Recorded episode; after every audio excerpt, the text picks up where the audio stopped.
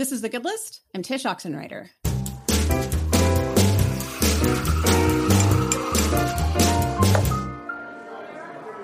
And in this episode, I'm joined by my friend and fellow writer Seth Haines as we continue our multi episode conversation about sacramental living. So, Seth, before we dive into this episode topic, the specific one, can you remind us what we mean when we say sacramental living? How would you define that in like one to two sentences? Yeah. So, to me, sacramental living means seeing all created things as a sort of doorway to experience the goodness of God in life to live sacramentally to me is to see food, drink, relationships, um, and even time, which is kind of today's episode, uh, as a sort of avenue for experiencing God's grace. Perfect. And mostly for fun, but also because this idea actually embodies the idea of sacramentality. You mentioned food and drink. We're also calling this conversation series a drink with a friend. So, Seth, what are you drinking for our particular episode? So, today I'm drinking tea uh, your mm-hmm. listeners can't hear this, but it is in a white mug, which is very Spartan and simple and kind of boring. But the tea in it is anything but. It's a oolong tea, um, and it's mm-hmm. an organic oolong tea that I really love. Cool, I like it. What are you drinking? All right. Um, my answer might be one step more basic than yours, and that is black coffee. it is black coffee because it's been a doozy of a week because it's not yet noon as we record this, and because just because I need it. The mug I'm drinking out of, though, is the Black Dog Cafe. I don't know if you've ever been to Martha's Vineyard in Massachusetts. No. Um, yeah, but Kyle and I went there on our anniversary, and then we went there on our 10 year. No, we went there on our honeymoon, I should say. So to me, it's very fallish because our anniversary is in the fall. And we went there as, you know, kids, basically, because that's how it felt like when we got married, and we were wowed by New England in the fall, and so I like it. Is there is, you, when you're drinking black coffee? Is there like a certain default coffee for you, like a brand? So the brand is local, and that's the one that's 200 steps from our house. Literally, uh, we have a coffee shop that's behind our house. It's 309. We're kind of spoiled in our neighborhood because we live in a super walkable historic neighborhood, you know, and they turned a house into a coffee shop, and it's. Oh, wow. basically our backyard. And so they roast coffee there. And so it's but it is the um we have talked about this. The ethiopian is it yirgacheffe that kind of tastes like blueberries? Yes. is that it? Yes. That is my favorite and that's what i like to drink when i drink it black which is most of the time. So yep yeah. That's probably what's in here. Actually. Yeah. I mean, I love being spoiled by good coffee and good location. Yeah. We have um, Onyx uh, Coffee here. They're a local roaster. They ship yeah. out everywhere. What's his name? Prop. Yeah. Propaganda. Yeah, propaganda. Yeah, yeah, yeah. They've got a new line mm-hmm. together, and um, and mm-hmm. in fact, propaganda was was over uh, not too long ago in our neck of the woods. We spent a little time with them. It was a lot of fun, but, but really, know. like he mm-hmm. he um, has has teamed up with some really good people because man, that Onyx coffee, I could yeah. Drink it all day long. I saw that Instagram of your wife's Amber, uh, him like in a granny rocking chair and quilt or something like that in his living room. it's funny. yeah, he said, and I quote, "I'm from LA. I'm very cold," and it was like 70 degrees or something. So we gave him a quilt, and he liked it. I love it. Perfect. That's great. Okay. Well, uh, to move on to the main topic here, you already hinted at it. We're going to be talking about time, sacramental time, and more specifically, the liturgical calendar, which is sort of the scaffolding for that time. And this is a term that probably a lot of people may have heard of, but have no idea what the heck we're talking about. And maybe even specifically the season of Advent, which is the first part of that liturgical calendar. People probably associate it with the countdown to Christmas, maybe with some grocery store calendar where it's got mediocre chocolate you eat once a day, and that's about all they know of.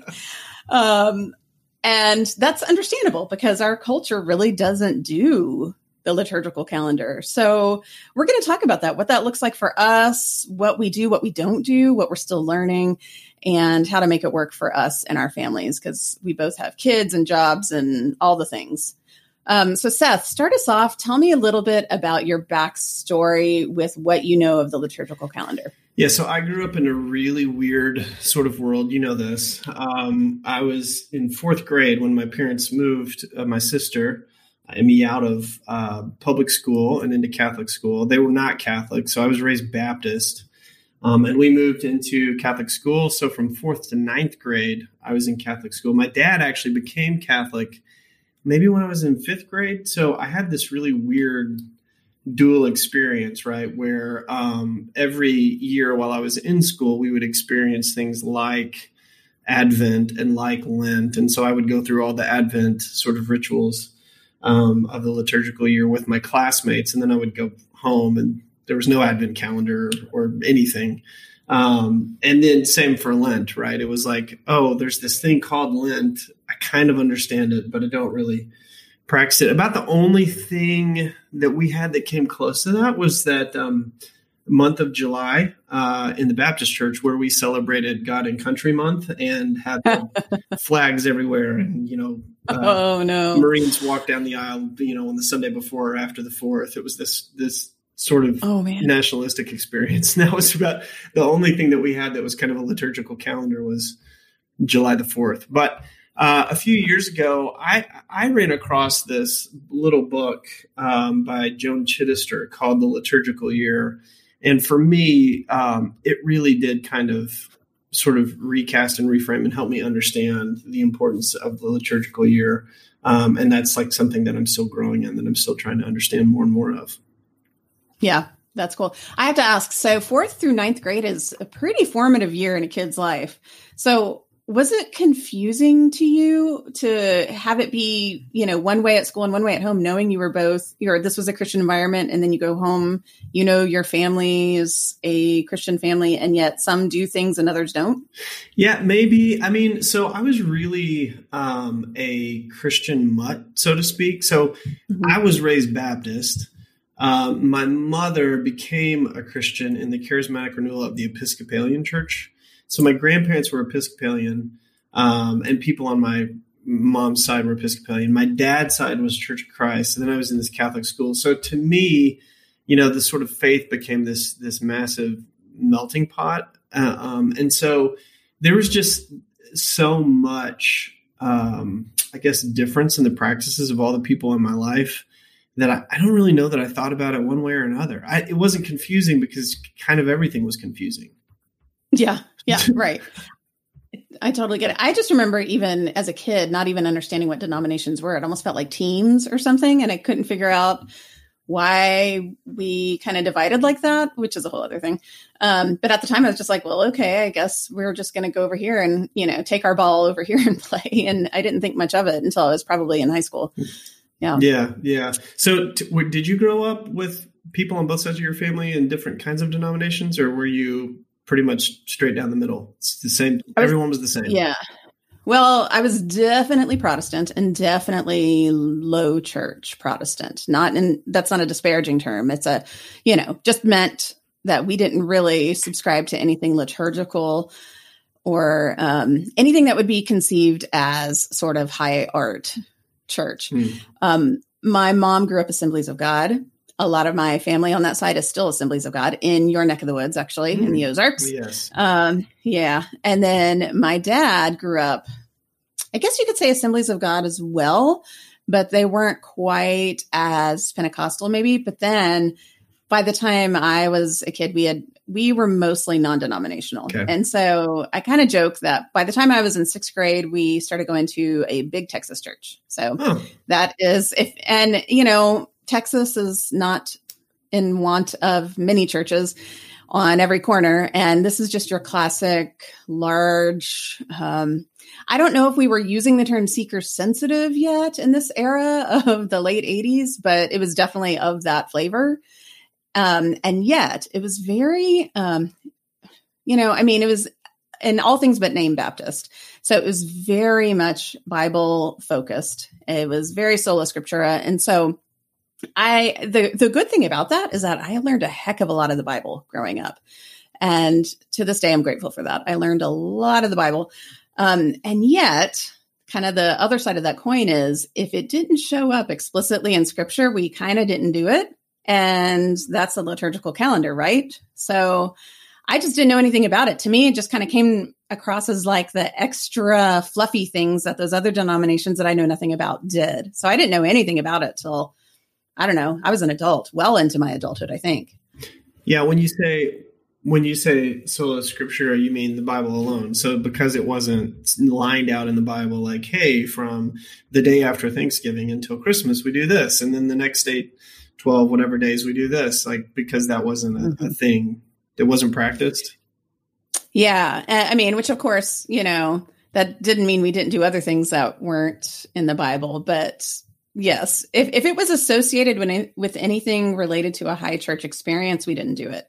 So to me, Advent, you know, I had heard of it. I knew that there was candles associated with it that people sometimes lit them and then maybe read a bible verse but that's all i knew to me it was just the countdown to christmas and that's that's the gist of what i knew i knew nothing else about the rest of the calendar like even lent to me that i mean we did not remotely do lent and all the holidays, you know, Easter and Christmas, those were definitely one day long, and that was it.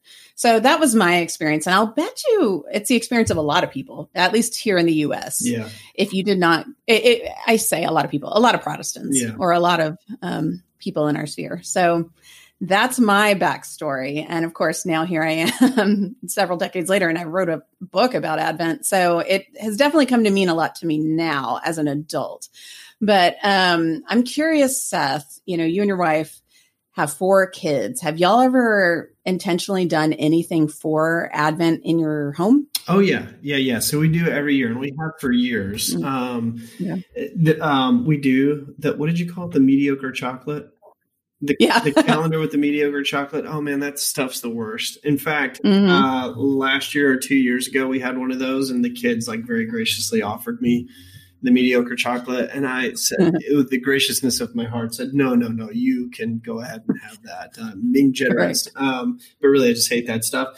Um, last year, maybe, maybe that was three years ago, because last year, um, Amber had a different system where she like actually bought chocolate to put in the Advent calendar and you would open the door on the first day of Advent and here's, a scripture and here's a chocolate and we read it together and eat the chocolate or whatever. Um, and and we also have these little ornaments uh, that correspond with a different day um, and a different symbol um, throughout advent. And so we'll put those in the drawer too. So you pull it out you pull out the little um, symbol which is typically a symbol from the scriptures. Um, and then you sort of read the scriptures about it and, and then hang that on the tree as an as an ornament. But i think one of the things that's always been really hard for me about both advent and lent but particularly um, particularly lent but um, is that a bit, like i forget that we're in that time like i can't quite get into the groove of it um, and then mm-hmm. it'll be like 15 days in when I finally get into the groove of it. And then all of a sudden it's Christmas or it's Easter. Um, yeah. And so I've had a really hard time, if I'm being honest, like really submitting yeah. uh, to the current, to that, that sort of current of, of change, that rhythm of change that leads us into those uh, holidays. And I wonder if, if you have experienced that or if you're somehow transcending it. And if so, how?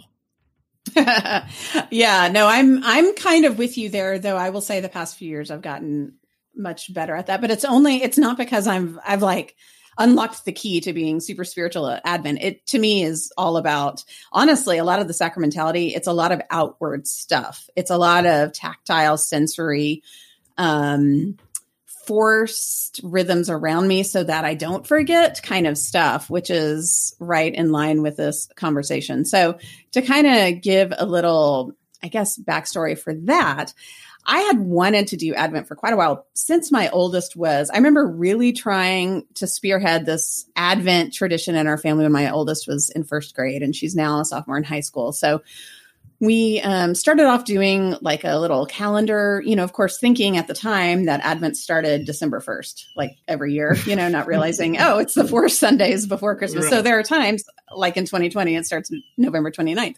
But at the time, I didn't know that. So December 1st, where we had flip over the calendar and then there was like a little activity to do. Um, cut out paper snowflakes, make this craft, watch this movie, bake cookies. This is when we lived in Oregon. So, you know, snowball fight, make a snowman, make hot chocolate and I was doing this in the name of being a good mom because at the time, I felt like that's what good moms do. And of course, I had a one year old, and I have no idea how old Reed was at the time, but I had three little kids. But the reason I did it was because it's not because I felt like this is what my kids wanted. It was because I felt like this is what I wanted. Mm-hmm. And it wasn't until later I realized, oh, I don't actually want that. But at the time, this is what I thought. And there, it's totally great if people want to do these things. I just thought that that's what I wanted. Um, but it was honestly like by day 10 i was burned out i was yeah, like yeah. i can't wait for the holidays to be over yeah. Uh, and that's not good because we're not done yet um, and so fast forward several years to where we were going to go backpacking around the world for a year and I told Kyle the Christmas before, the holiday season before, oh my gosh, I can't wait till next year when nothing will be expected of us. Like, we do not have to go to holiday things. We don't even have to get a tree. The kids will barely assume we're getting gifts because we're living out of backpacks. I just can't wait for that holiday season. And so the following year, when we did that, and we had a really simple, you know, we made homemade paper stockings and hardly did anything. It was delightful and it kind of felt like a reset button. Mm. So that when we returned, and kind of started living like normal people again, I realized, okay, I want to do this, but I want to do it the way that works best for us. And I admitted to myself at that moment that I was well, not at that moment, but I I owned the fact that I'm not a crafty mom. Mm-hmm. Um, I am all for providing the pieces of cardboard and hot glue guns and cotton balls for whoever wants to do anything, but I'm not going to sit there and do that with them, and that's okay because I am a good mom in other ways. I'm the story time mom. I'm the reading out loud mom. Um, and I also cook and bake and all these other things, and this is okay. Anyway, I'm I'm kind of rabbit trailing now, but my point is we wrap up a lot of our identity and a lot of our ideas of what the holidays should be based on what we think we want for the kids, but then it turns out our kids don't really want that as much as they yeah. want a sense of rhythm, yeah. of the the time mattering and almost a sense, kind of the sensory input that um, this is a place where I belong. Yeah. Um, and so, but I had forgotten that. Yeah. And to me, ultimately, that's what the liturgical calendar gives us is this permission to make our time mean something. Yeah. And I lost that. So that's where I'm at now, where I realize, oh, it's about making this matter yeah. So much more than like checking the boxes. Yeah, it's the idea of incorporating your kids into uh, the time, into the form formative time. Is that is that right? Mm-hmm. Mm-hmm. And you know the the kind of to back up about what the liturgical calendar does is you know it starts off at Advent. Advent is the first day of Advent is kind of like its little New Year, you know, which doesn't line up with our calendar year at all because it's like late November, early December. But then it walks us through the life of Christ in one calendar year, more or less, you know, where we start off with the birth of Christ, which is obviously Christmas, and then, you know, all the way to Easter with some other moments in between with Jesus's resurrection, and then leading into ordinary time, well, Pentecost and ordinary time. I say all this to say, you know, this is where we recognize time and that it moves, but that it's also circular, mm-hmm. you know, mm-hmm. because here we are celebrating Advent again, like we did last year and like we've done for decades and centuries and all the way to the first, you know, incarnation. Um, and so we recognize that we're part of time when we when we celebrate Advent, uh, you know, we recognize that we're part of this whole thing God is doing here. And it's easy to forget that in the midst of carpool lines and work deadlines and getting dinner on the table and working out and, you know, all the things of life.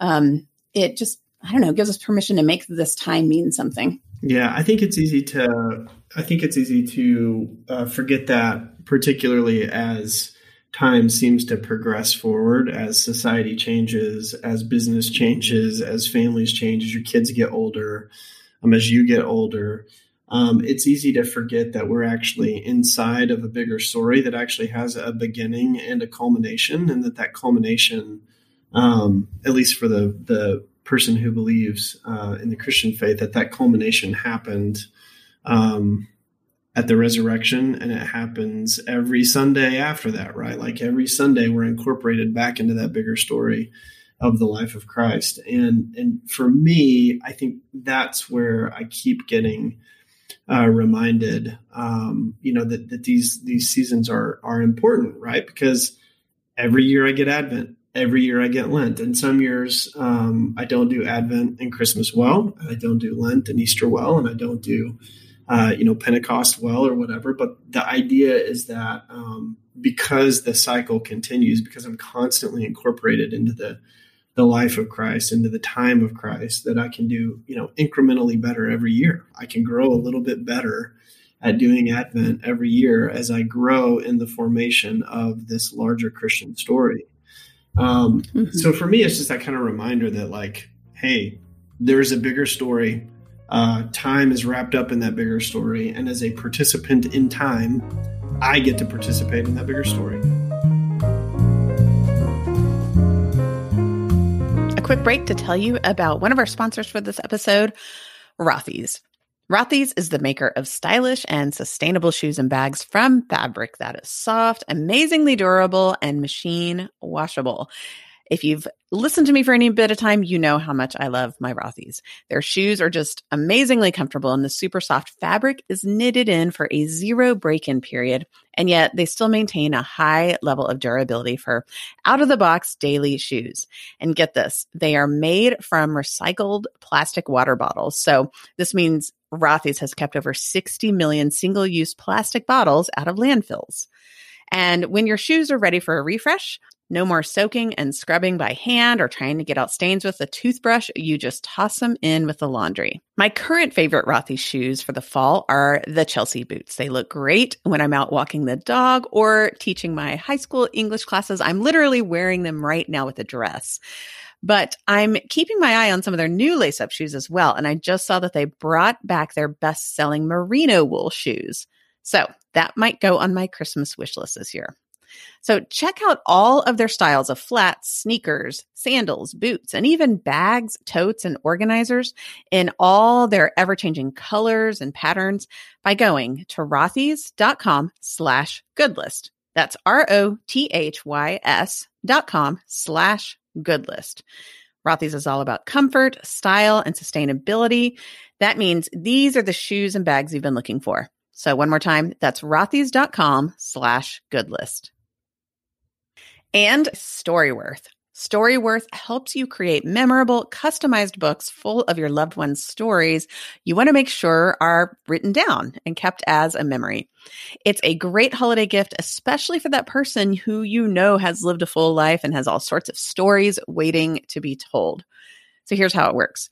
Once a week, Storyworth provides your loved ones a thought provoking question, and it's meant to help draw out their memories and personal thoughts that they then write down. And at the end of the year, Storyworth collects them as well as any submitted photos, and they publish them into a beautifully bound book that they then send you for free. And y'all, this is an especially great gift idea during this time when we can't be with our loved ones in person. You can connect with your family through these stories, and you'll be so glad they took the time to write them down. It's always fun to hear stories from my parents, grandparents, and in laws that reveal little experiences that help shape their lives and to see how they've made an impact on the next generation. Some of my favorite questions they've answered have been What's one of the riskiest things you've ever done? And what have been some of the little lessons you've learned from life?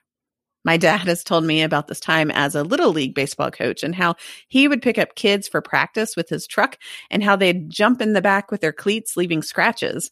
And because of this, he says he's always suspicious of trucks with pristine beds. So, you know, it's lighthearted stories like this, as well as the more serious ones or even ridiculous ones that you can capture through Storyworth. You'll read the stories you've heard a thousand times, plus probably a story or three for the very first time.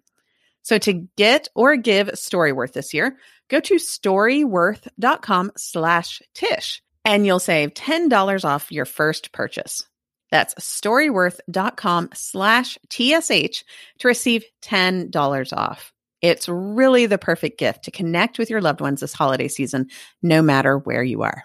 So one more time, that's storyworth.com slash Tsh.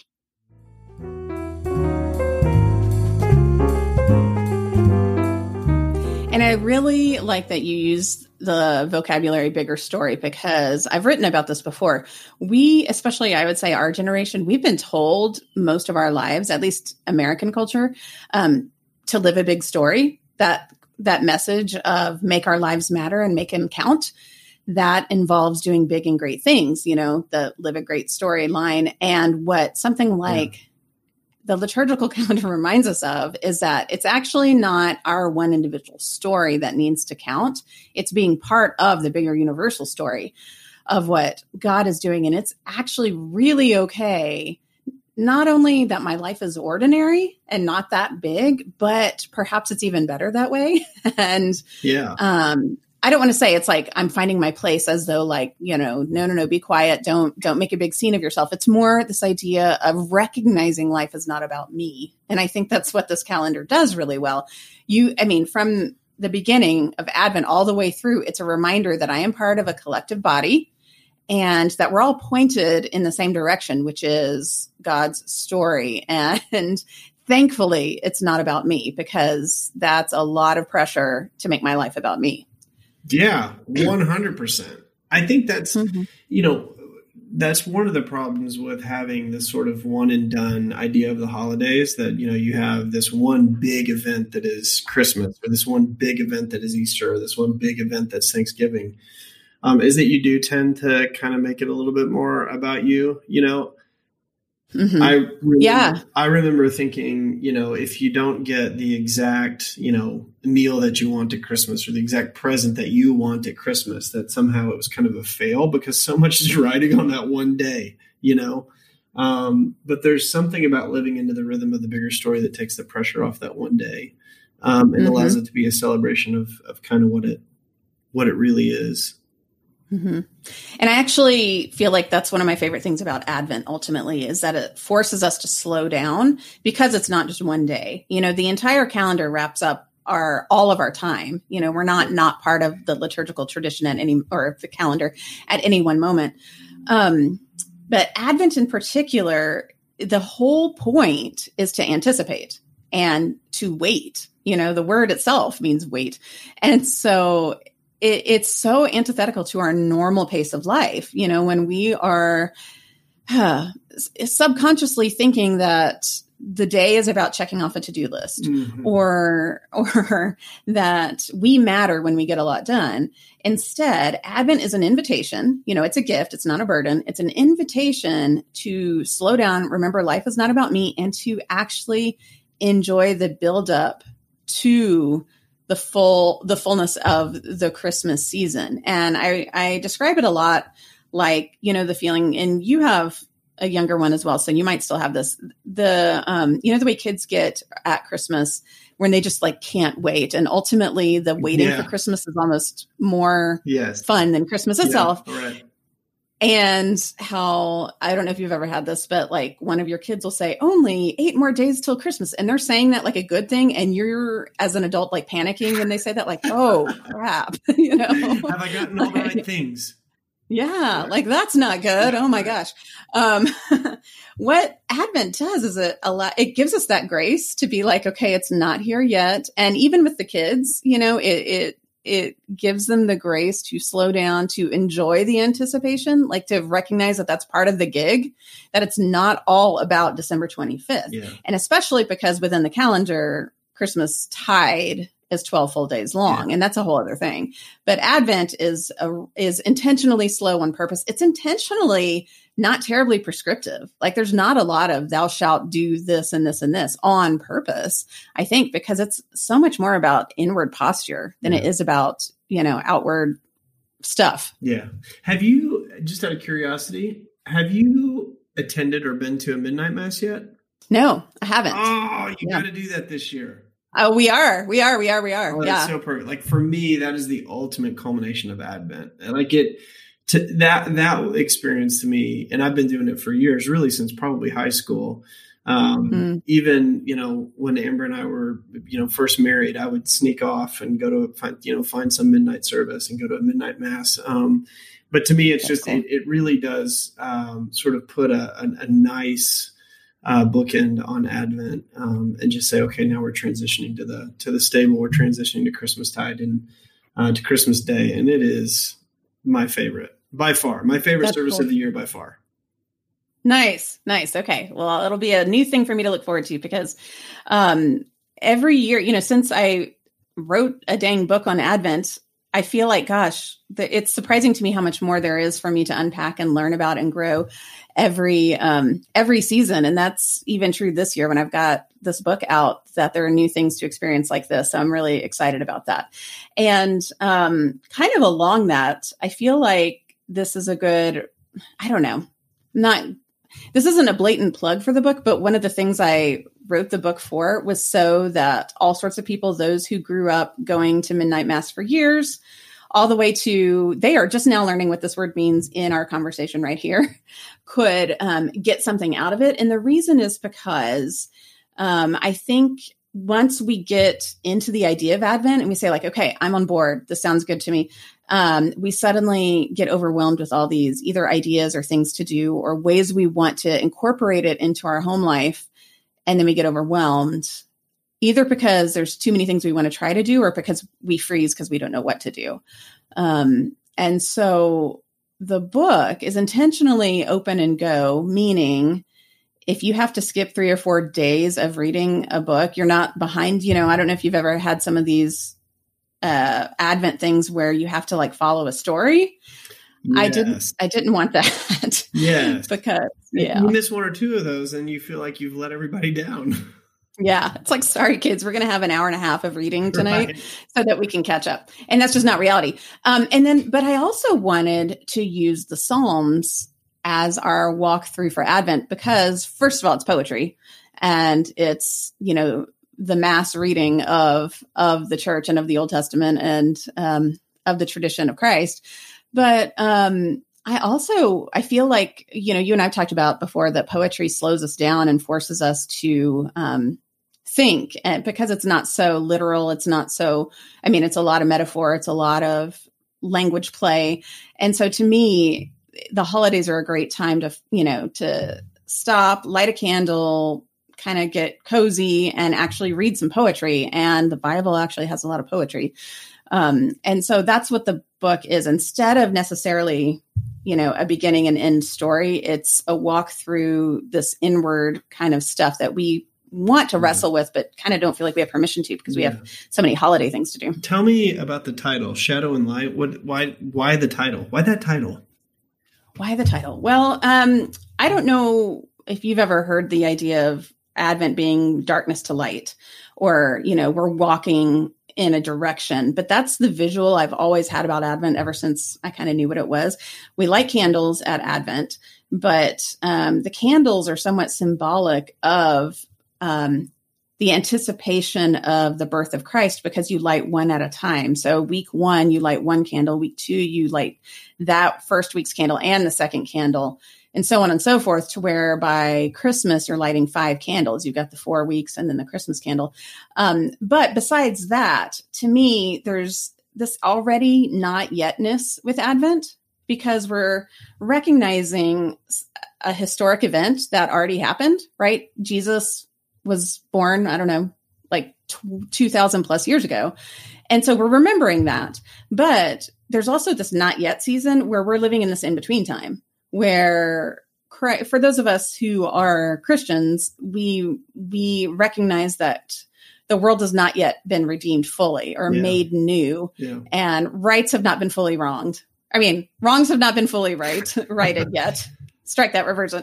Um, and so we're still living a little bit in the shadows. Yeah. And so Advent is also a reminder of what we're still waiting for. Yeah. That we're still in the not yet season. Yeah. So that's what the title's about. That's good. And as we're recording this, we're recording it a little bit early, but as we're recording this, we just cut off the second presidential debate. And I know that politics don't want to talk about that. But it is a stark reminder that we are living in the um, you know not yet you know it's it, we mm-hmm. we look for a bigger kingdom we look for justice we look for peace we look for mercy um, and it's just a reminder uh, as we go through this political season that, like, man, we've got a long way to go. Yeah. And I mean, heck, politics aside, just 2020. I mean, 2020 is a hot yeah. dumpster fire of a mess yeah. for everybody around the yes. world. And if we need a more stark reminder of things not being as they should be, all we have to do is like, you know, look around, gestures broadly at the entire world. Right, you know, yeah. this is we're all living in the not yet. Yeah, or go and, try to have a cup of coffee with a friend at a rest at a coffee shop or restaurant. You can't do it. I mean, it's it is not do yet. It. Mm-hmm. It's amazing. Yeah, and so Advent. I mean, I couldn't have planned this, but to have a book about Advent come out in a year like this.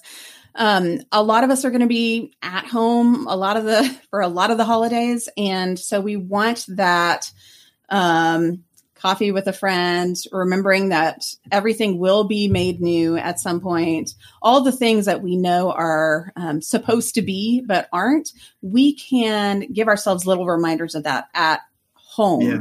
You know, through daily reading of poetry like the Psalms, through lighting of candles, through listening to good music and art, because that's part of this book as well.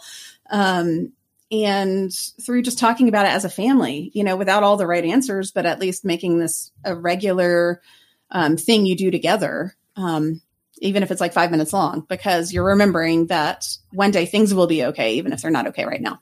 Well, we're going to use your book at the Haines family. We've already talked about it. We're excited about it. I'm excited about it. And I'm going to learn from you. I'm going to keep learning from you. Very cool. All right. Well, um, Seth, let's each share what one thing, habit, idea, or work of art is currently making our life a little bit better. Um, and we've paired what we're drinking in this episode with this, at least sort of, kind of. mine's a bit of a stretch, but um, I still want to hear what yours is. So start us off by telling us what's on your good list right now and how it pairs with your oolong tea.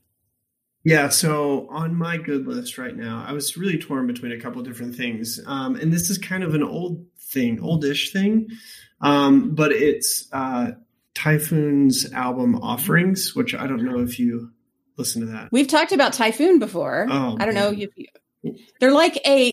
You and I had this whole conversation about how they're like Arcade Fire, but with hope. Yes, you right. Yeah. There, and there's a little bit of sentimentality there, but it's. I mean, the artistry, yeah. the poetry, the thematic writing is so beautiful. Um, I like their album White Lighter a lot. I actually love their album White Lighter. I wrote most of my last book to Typhoon and the Oh Hellos, but that's sort of totally different band. Um, but um, yeah.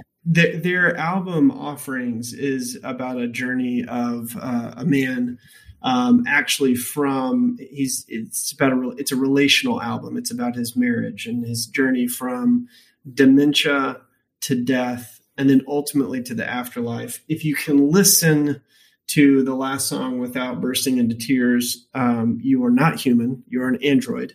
Um, so it's just an amazing album, and it's an album that really does like look back at time and chronologize time and show the eternality of time. Um, and so that uh, uh, album pairs really well with the idea of the liturgical year and the and the consummation of all time and living in time and what that means. It also pairs well with oolong, not because there are any references to oolong tea in said album, but because as I was listening to that album and ingesting it when it came out, I was sitting at a coffee shop, local coffee shop called Puritan, and for the most part, I was drinking oolong tea. So it just kind of all fits together. What are you? There you go. What's, I like it. What's what's so yeah? So what's your what's your art?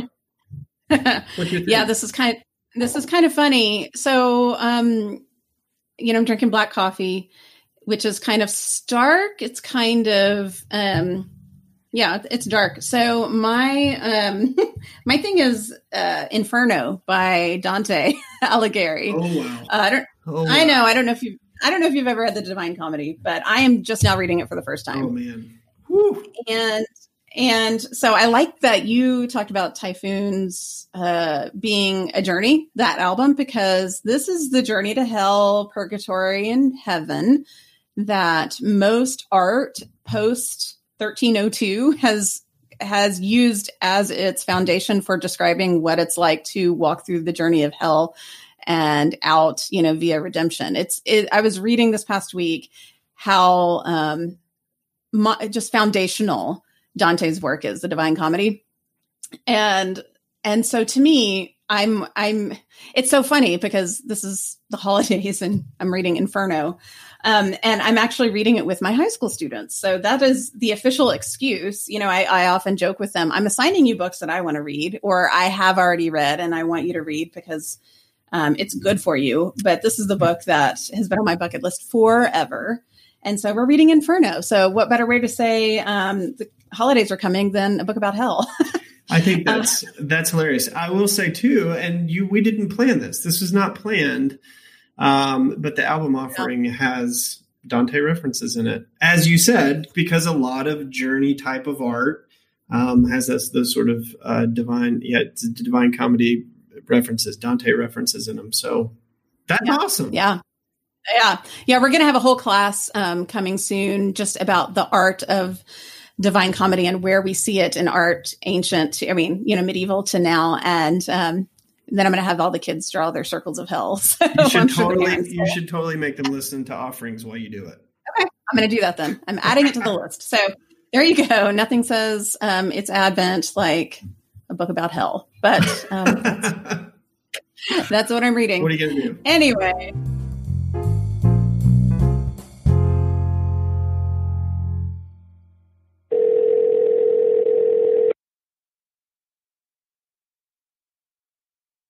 Hi, my name is Kelsey and I'm calling from Lake Forest, Illinois.